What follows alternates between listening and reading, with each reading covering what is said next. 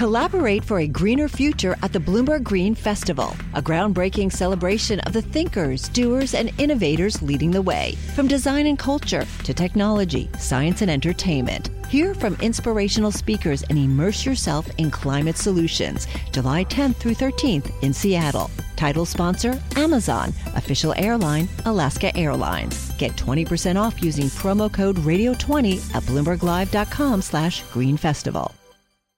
Live from our nation's capital. This budget thing is going to do nothing. Space Force, I still think it's interesting. President Trump not playing his cards yet. Headlines, policy, and politics colliding. Bloomberg Sound On. The insiders, the influencers, the insights. I would rather see a congressional solution. It's part of my DNA. The Senate map in 2020 looks a lot different than it looked in 2018. You really have a divide within Team Trump. The president has to do exactly what people sent him here to do, which is to get it done. This is Bloomberg Sound On with Kevin Cirilli on Bloomberg 99.1 and 105.7 FM HD2. Happy New Year's, everybody. I'm Kevin Cirilli, Chief Washington Correspondent for Bloomberg Television and Bloomberg Radio. We're taking a look back and a look forward as we head into a new decade of geopolitics and breaking news on this New Year's Eve. The president, uh, just within the last hour, saying that, in his words, there will be a quote unquote threat that has been made against Iran for that protest at the Iraq embassy in Baghdad. We are going to have the latest developments as it relates to the escalating situation and tensions between the U.S. and Iran, and the latest in Iraq. Louise Schiavone's here, journalist, senior lecturer at John Hopkins University Carey Business School. Louise. Happy you, New Year, Kevin. What are you doing when the clock strikes 12? my dog and I will be waiting for my husband to come home from his news anchor shift. Yes. At WTOP. Do you have any Radio New Year's traditions? Uh, we're usually waiting for one or the other of us to return from our news jobs. That's our tradition. Eric Wasson, Bloomberg congressional reporter. Happy New Year's. Any New Year's traditions? Uh, you know, every year is different, and I think this year is going to be kind of a quiet one. Uh, just meeting some friends for dinner and, and hanging out and kind of doing low key. You know, I peaked when I was a kid. I, my favorite memories of New Year's, I, I used to go in Delco to Drexel Hill. My grandmother, Mimi, she's passed away, God bless. And we used to all the cousins go stay up till midnight. Remember, like the the pot, banging pots and pans and the, the oh, firecrackers and yeah. the. Our parents knew how to do New Year's. When right after Trump got elected, I was covering the transition down in, in, in Mar-a-Lago, and I met Rocky. Sylvester Stallone was down there. I wow. fist bumped him, so that was kind of a highlight. That is cool. I, you know, but that's but a New now Year's it's Eve just memory. a quiet a quiet time. It was not a quiet day in Washington, and we're going to begin tonight with new developments coming from the U.S. and Iran on that particular front. The president uh, tweeting out uh, just within the last hour or so. I just got off Bloomberg TV talking about this, and it it's it's been incredibly a quickly moving story. Just within the last hour, the president tweets, "quote The U.S. embassy in Iraq is and has been for hours safe." Many of our great warfighters, together with the most lethal military equipment in the world, was immediately rushed to the site. Thank you to the President and Prime Minister of Iraq for their rapid response upon request. Iran will be held fully responsible for lives lost or damage incurred at any of our facilities. They will pay a very big price. This is not a warning, it is a threat. Happy New Year. That coming from President Donald Trump. That embassy in Baghdad was attacked by all intents and purposes uh, as as a bevy of activity and protesters that the U.S. is saying Iran helped fuel the furor of this facility in Baghdad in the past 24 hours has launched an even more escalating tension as the administration, Louise, tries to get a hold on Tehran's expansionary policies. Yeah, it's really amazing how close they got. This is the biggest embassy anywhere in the world, and you would assume the U.S. Embassy in Baghdad would be impermeable, but they got so close, I guess, using uh, cars to smash through barricades. There are really frightening pictures of them using uh, poles and pipes to crash into windows and throw in uh, f- fiery uh, objects. It was and remarkable. They, and they can't stop thinking about Hillary Clinton and Benghazi. Uh, you know that throughout this entire thing, they're thinking we cannot have a Benghazi Benghazi, right?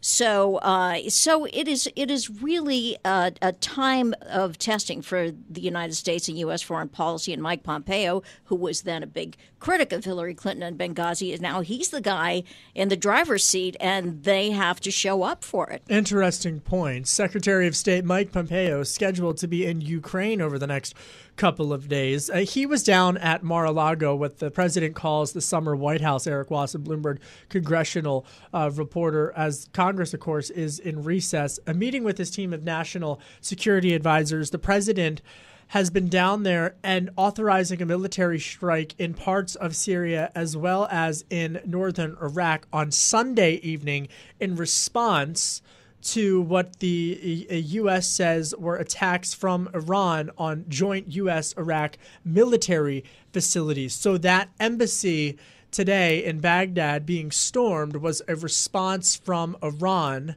for those missile strikes on Sunday night. However, the administration and my sources at the State Department have been adamant that that was a responsive and and quite honestly a a, a uh, measured response to uh, uh, Iran really targeting joint U.S. Iraq military facilities. What what has leadership been saying, Eric? I know they're on recess, but any congressional reaction? There has been reaction, and Adam Schiff, one of the uh, biggest critics of Trump, leader of the impeachment uh, effort, uh, made the point that Trump should be do- doing more to consult with Congress and also also to consult with Iraq. I mean, the big question here, here is was diplomacy effectively employed? Uh, this may have uh, taken the Iraqis by surprise and uh, effectively inflamed the situation, which in, in, many ways was trending in the favor of the U.S. There were large protests for weeks in Iraq against Iran's influence on the government. So here, there's warnings from Democrats that Trump may be snatching defeat from the jaws of victory as far as Iraqi public opinion. All right, coming up, we're going to hear from my interview with the U.S. Special Envoy to Iran. That's Brian Hook. Download the Bloomberg Sound On podcast on Apple iTunes at Bloomberg.com or by downloading the Bloomberg Business app. You can also find us on Radio.com, iHeartRadio, and Spotify. New developments from the president on Iran. I'm Kevin Cirilli. You're listening to Bloomberg 99.1.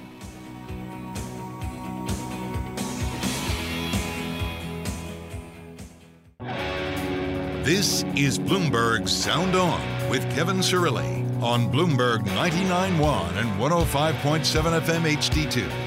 I'm Kevin Cirilli, Chief Washington Correspondent for Bloomberg Television and Bloomberg Radio. Yesterday, I interviewed Brian Hook. He, of course, is the U.S. Special Envoy to Iran, uh, works at the State Department, a senior advisor to Secretary of State Mike Pompeo. And I interviewed him about those airstrikes that were carried out on Sunday, New York time evening, uh, in uh, Syria and northern Iraq after the administration says Iran had been involved in strikes on U.S. Iraq uh, facilities. Take a listen to our interview. Well, these were defensive uh, strikes that the president ordered. We have American troops that are in Iraq for a very specific mission to ensure the enduring defeat of ISIS. Those American troops are located at Iraqi military bases. And over the last two months, there have been almost a dozen attacks by Iranian proxies against those bases. And then a couple of days ago, an American was killed number of American soldiers were injured, and also some Iraqi soldiers were injured. And so the president decided to, and, and as an act of, of, defense, ordered airstrikes, three in Iraq, two in Syria. Uh, and we're also trying to send a message to Iran that they need to stop this. Telling them to stay in their lane. Iran yeah. should stay in Iran, not meddle in Iraq. Right, exactly. And Iran has been running an expansionist foreign policy for 40 years. This is the last revolutionary regime on earth. The president's made very clear that um, he's shown a lot of restraint um, in light of Iranian provocations. Uh, but we also made clear that we will take decisive action uh, if uh, there is an injury or harm to our personnel or interests. And so then you had the military response just uh, yesterday. You and I have spoken previously about the maximum economic pressure campaign against Tehran, and you, you just alluded to their expansionary policies you know, I, I hear what you're saying. I, I, read the reports, and I'm curious. It, it would appear that more sanctions are likely on the table, and more sanctions in the short term. Yeah, right now Iran is facing its worst financial crisis in its 40-year history. The, the, this is the Islamic Republic of Iran, and as we look ahead to 2020, unless Iran starts behaving like a normal nation, you're going to start seeing many more sanctions. So we've put in place um, the, the, the most sort of most pressure in the, in the last 40 years against this regime. We've put in place, and so they're deep into a recession. Uh, we, have, we have collapsed their oil exports. We have collapsed their, uh, all of the foreign direct investment into Iran and we're going to continue to drive up the costs on the regime for behaving like an outlaw country. So more more sanctions could still happen. Very likely. Meanwhile, the, there's protests not just uh, in Iran but but all throughout the region. How have they been uh, influencing uh, the the Shia as a proxy force in the region? Well, you've seen protests now. It's an amazing phenomenon. you have seen protests in Iran, Iraq, and Lebanon occurring at the same time. And in all three countries, massive protests. And in all three countries, the consistent thread is an opposition to the Iranian regime. The, uh, the people in each of these countries are tired of Iran's model of corruption and sectarian violence and uh, also terrible economic conditions. This is a regime that prioritizes ideology over the welfare of their own people.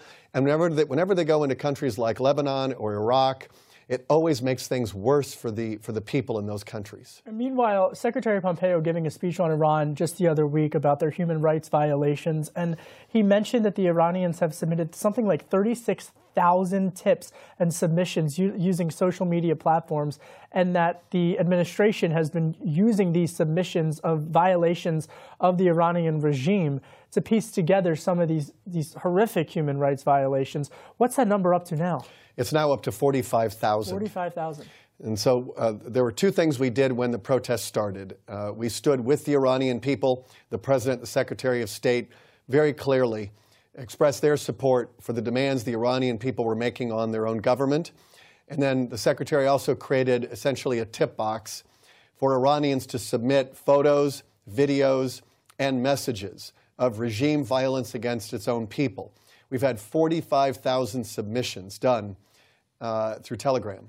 And just uh, you know, quickly, uh, in several weeks ago, when when I spoke with you uh, after that exchange of prisoners, and in fact, a, a, U.S. prisoner who was being detained by Iran, uh, you were you worked virtually, you know, round the clock to get that individual released, and it appeared that maybe there was just going to be a glimmer of hope that that, that things would be trending in, in a positive direction. Do you still have that hope, or is the, the events of the last 24 hours just completely walked it back?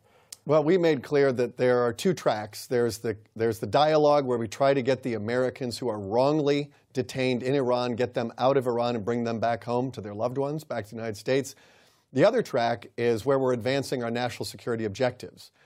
And Iran presents many threats to uh, peace and security the nuclear threat, missile threat, regional aggression, and the hostage taking of Americans. So we are going to continue these two tracks. We're going to try to get the remaining Americans out of prison in Iran, but we're going to continue to execute our campaign of maximum economic pressure. That was Brian Hook, the U.S. Special Envoy to Iran, speaking with me yesterday on Bloomberg Television. Coming up, a preview of the year ahead with Louise Schiavone and Eric Wasson. Download the Bloomberg Sound On podcast on Apple iTunes, at Bloomberg.com, or by downloading the Bloomberg Business app. You can also find me on Radio.com, iHeartRadio, and Spotify. I'm Kevin Cirilli. Happy New Year's Eve. You're listening to Bloomberg 99.1.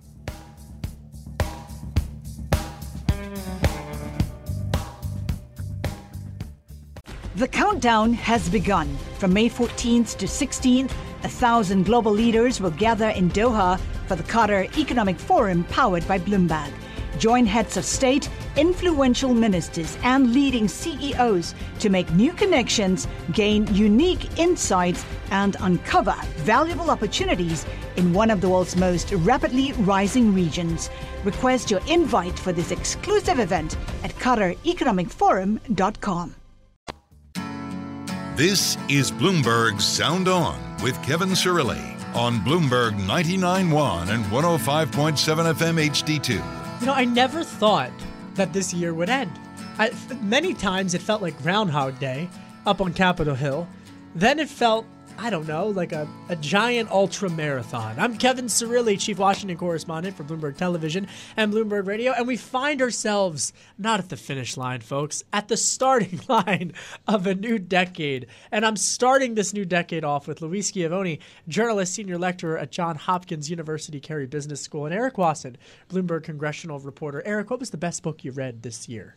You know, I just finished a book called The Club by Leo Damrosch, and this is, a, I think, a great one for our Bloomberg listeners. It talks about uh, these 18th century intellectuals uh, uh, Samuel Johnson, Adam Smith, who invented economics, Joshua Reynolds, greatest painter of the day. And they all would meet on a Friday night at this Turk's Head Tavern for drinks and discuss the ideas that shaped the modern world. And it's beautiful illustrations. It's a real, uh, for anyone inter- interested in the history of Britain, the history of the Western world, it's wonderful. A real page turn I'll recommend is Night Boat to Tangier by Kevin Barry. It's about two aging uh, Irish drug dealers waiting for a Oh. boat to come in from Morocco, waiting for a girl to show up. We don't know who she is, what's going to happen. It's it's a real page turner and a wonderful young See, voice I out still Ireland. haven't seen The Irishman, but I want to read the book that it's based on. The name escapes me before I get to it. Louise, best book you read? So I think one of the most artistically told stories that I've read so far is um, A Gentleman in Moscow by Amor Towles. Have you read that? No, I've heard it's great though. It's, It's about the transition from Russia's aristocracy to the current grinding, uh, co- to the grinding communism of the Soviet Union, and uh, told through the adventures of one person who used to be an aristocrat and how he adapted and how it affected his life and his family. But uh, really brilliant, brilliant story. Another one that I read was Beneath the Scarlet Sky by Mark Sullivan, which is a story about World War II Italy in the in the northern part of Italy where uh, these uh, priests were creating pathways for uh, safe passage from the Nazis uh, for for um, uh, fugitives. Really fantastic story, and what I love about it is the author himself had had just one dud after another, and he was just desperate by the time he wrote this, and he found a guy whose story this was, and it is a brilliant and successful story. And and then the, the last thing I read was um. My gosh, the- you read wait so minute, many. what- You only get and I- one, Louise. Wait, I just want We're to on say this that I read In Search of Lost Time by Marcel Proust, which was just the most massive slug, right. but I felt I had to How read long did it take? Don't you hate took that? me like five weeks. I was mean, between the. Mueller report and then all of these other things that come out, it's like we're constantly having to read this stuff. All right. Uh, well, I'm not going to tell you what my favorite book was. What? Yet, yet, yet. Stay tuned. How's that for a te- Christine Barada says that my that I've gotten very good at previewing things segments. She's our executive producer, and I would not be able to be on the air if it wasn't for Christine Baradas. But but I'm gonna I'm gonna hold off because I I'm kind of annoyed that I didn't think of the title of this book for my eventual memoir when I'm 90 years old. So that's that's that's a little tease because the name of the book could have been maybe perhaps the name of the memoir. All right, so I, let's talk 2020 because as we look ahead in the short term, next week Senate comes back. They're going to vote on USMCA. Eric.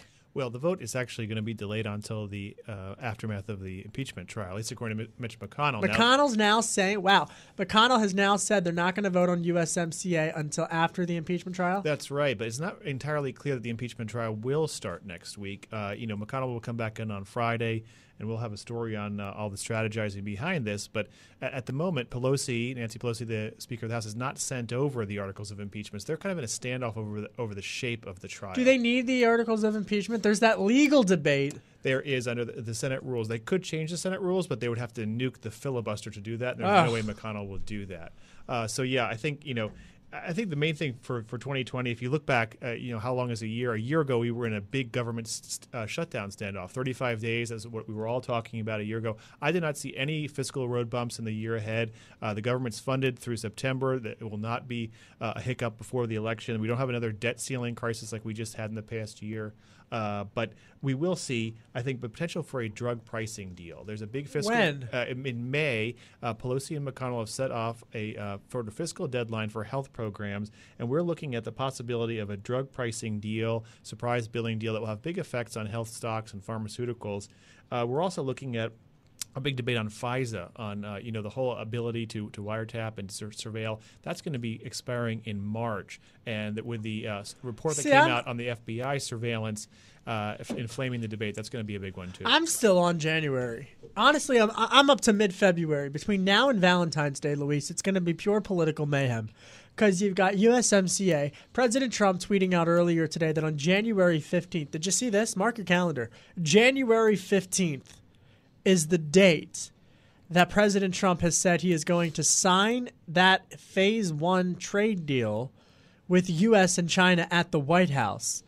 And this comes following more positive headlines coming out of Beijing. So, USMCA, January 15th, you've got the U.S. China phase one phase uh, trade deal getting inked. And then January 16th is that Democratic presidential debate. The Iowa caucus is on February uh, is on February 3rd, I believe. And the next day, February 4th is the State of the Union address in the backdrop of the impeachment trial. Buckle up, Louise. You're not going to have time to read all those books. Yeah, well, that's why I did all my reading this year. but you know, um, but, I mean, we've seen we've seen years like this, right? Um, I mean, during No. the during the during the uh, Clinton impeachment, it was it was equally chaotic. There was never an, a, a presidential election.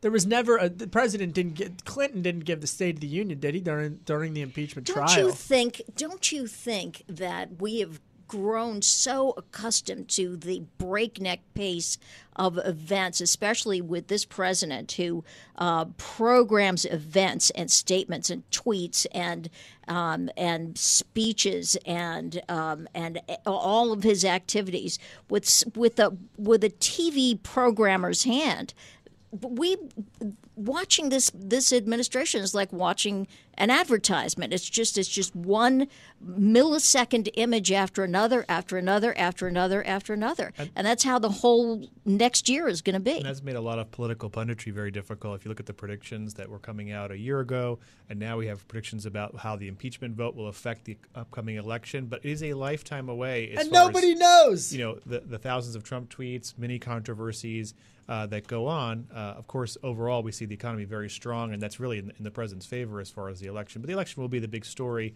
And, and if you talk about January, uh, Kevin, uh, we have the interesting split screen of the, the impeachment trial going on, and we have five senators who are running for president who are going to be jurors in that. Gardner.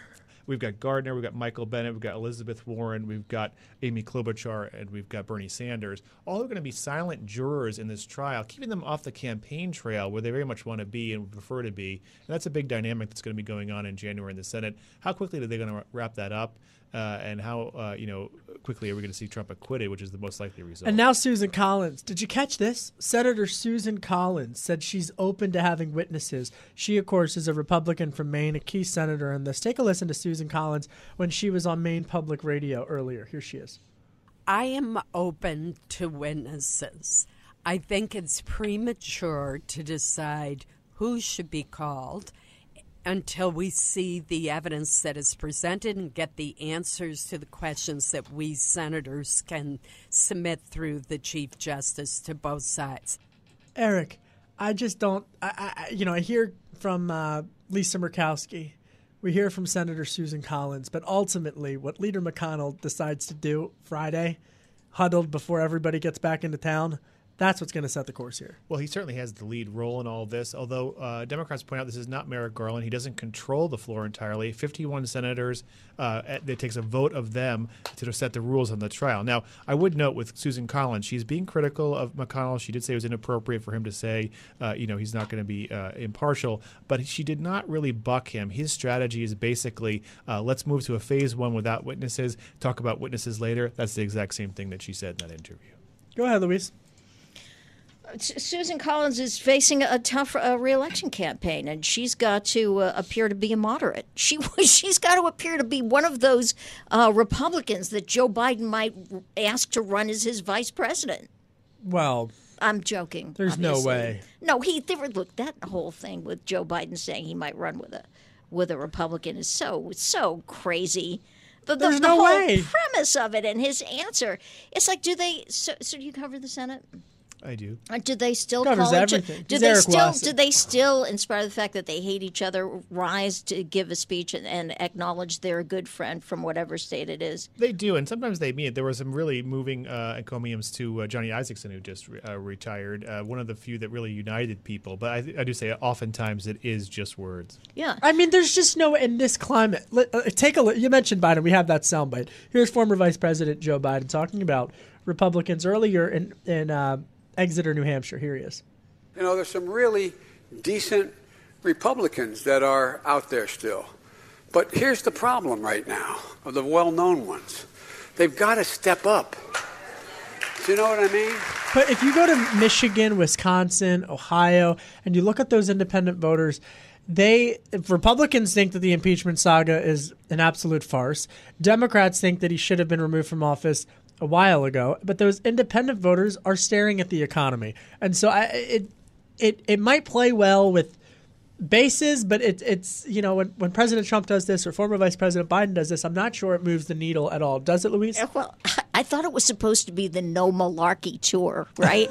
it's, just the biggest bunch of malarkey I ever Wow. heard. New Year's Eve. Come on. All right, coming Don't up, you agree? Coming up, I, I'm staying out of that. Listen, I got one more show before the end of the year, and we're gonna not say anything. Uh, coming up, no, I but I but I think it speaks to a larger his effort, and he's been consistent on this point. Former Vice President Biden. Uh, about trying to win over some of those more independent voters, and, that and he and was the top negotiator in the Obama Yeah. administration to Mitch McConnell. He does have a history of bipartisanship, and that's something he gets criticized from the Right. left. So there is some truth to it, but obviously the idea of him running with Republicans not going to happen. That I would say I, I would be stunned. This is my I don't predict, but should he pick a Republican, it would be newsworthy. Download the Bloomberg Sound on podcast on Apple iTunes app by downloading the Bloomberg Business app or uh, at Bloomberg.com.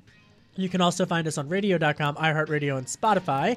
I'm Kevin Cirilli. You're listening to Bloomberg 99.1.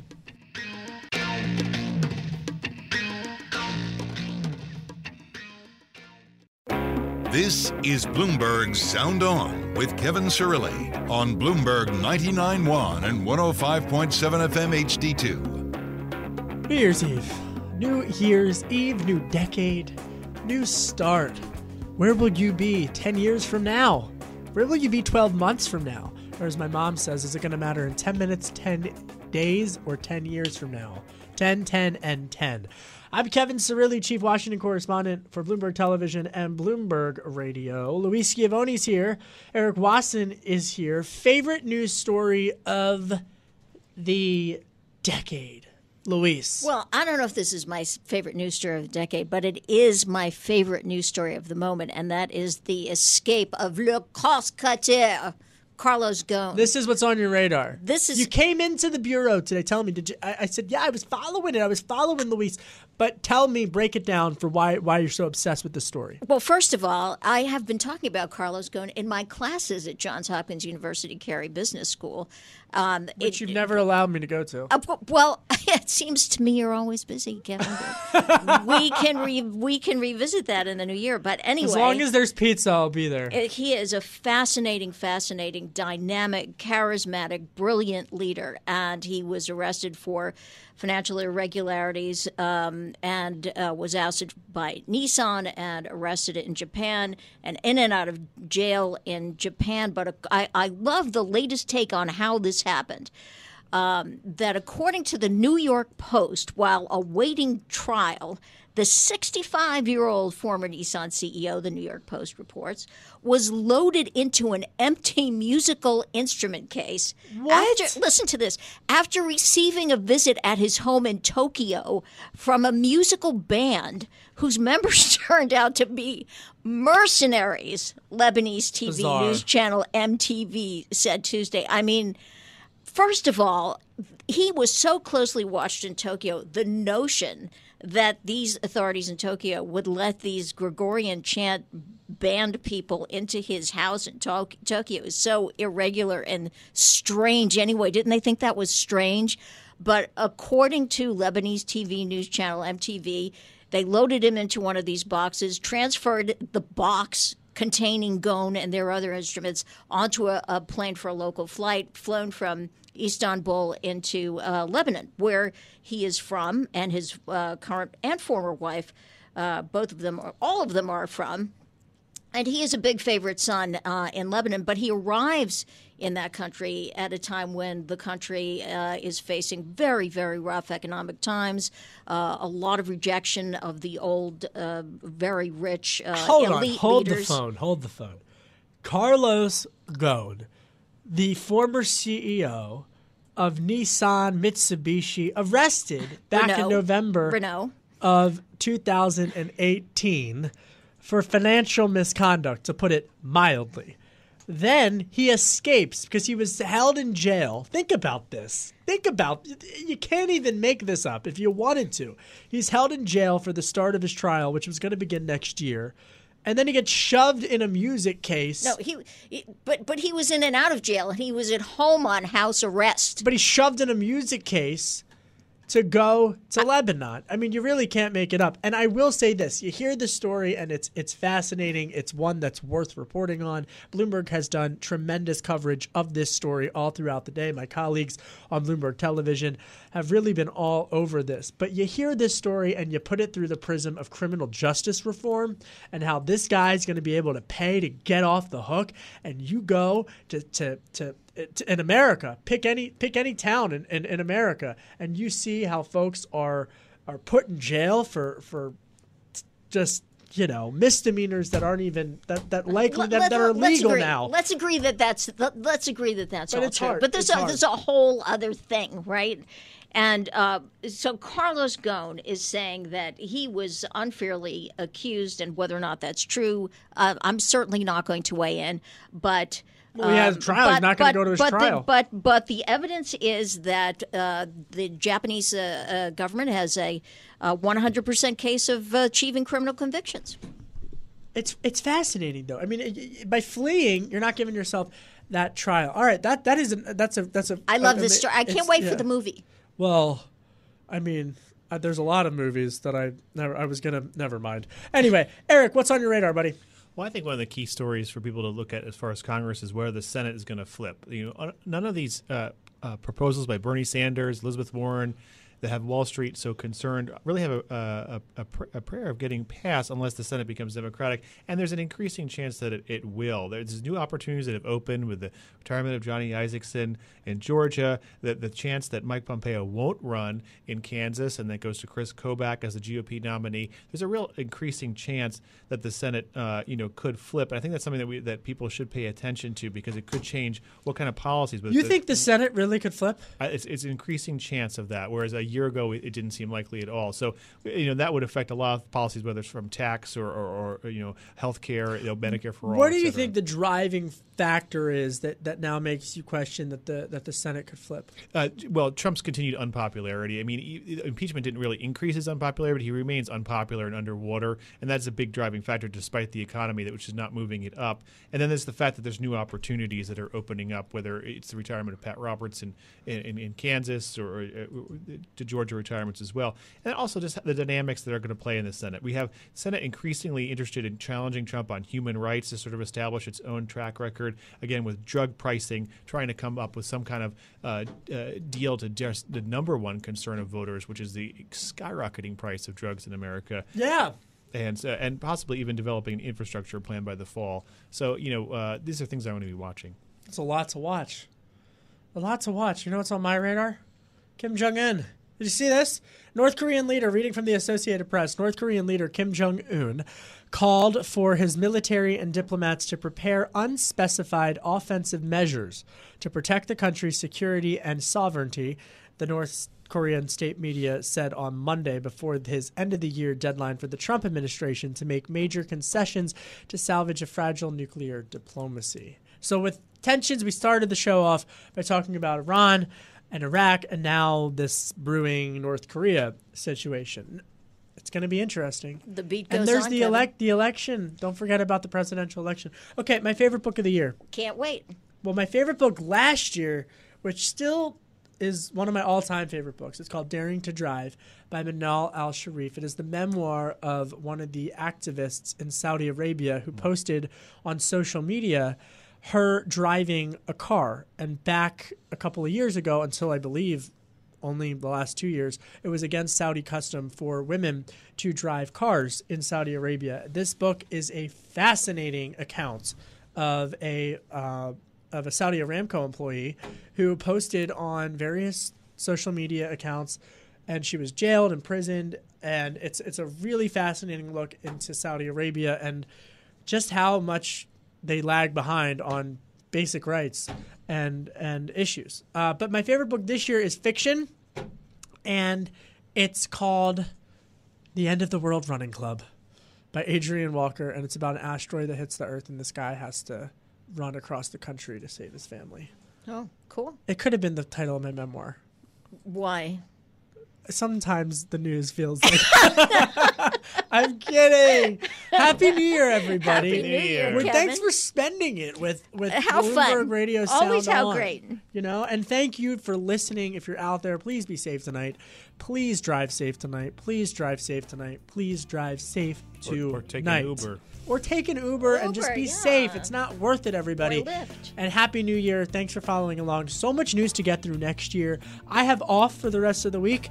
I will be back on Monday, and Eric Wasson just got me alert. It looks like there's a lot of news. Happy New Year, everybody. I'm Kevin Cirilli. You're listening to Bloomberg 99.1.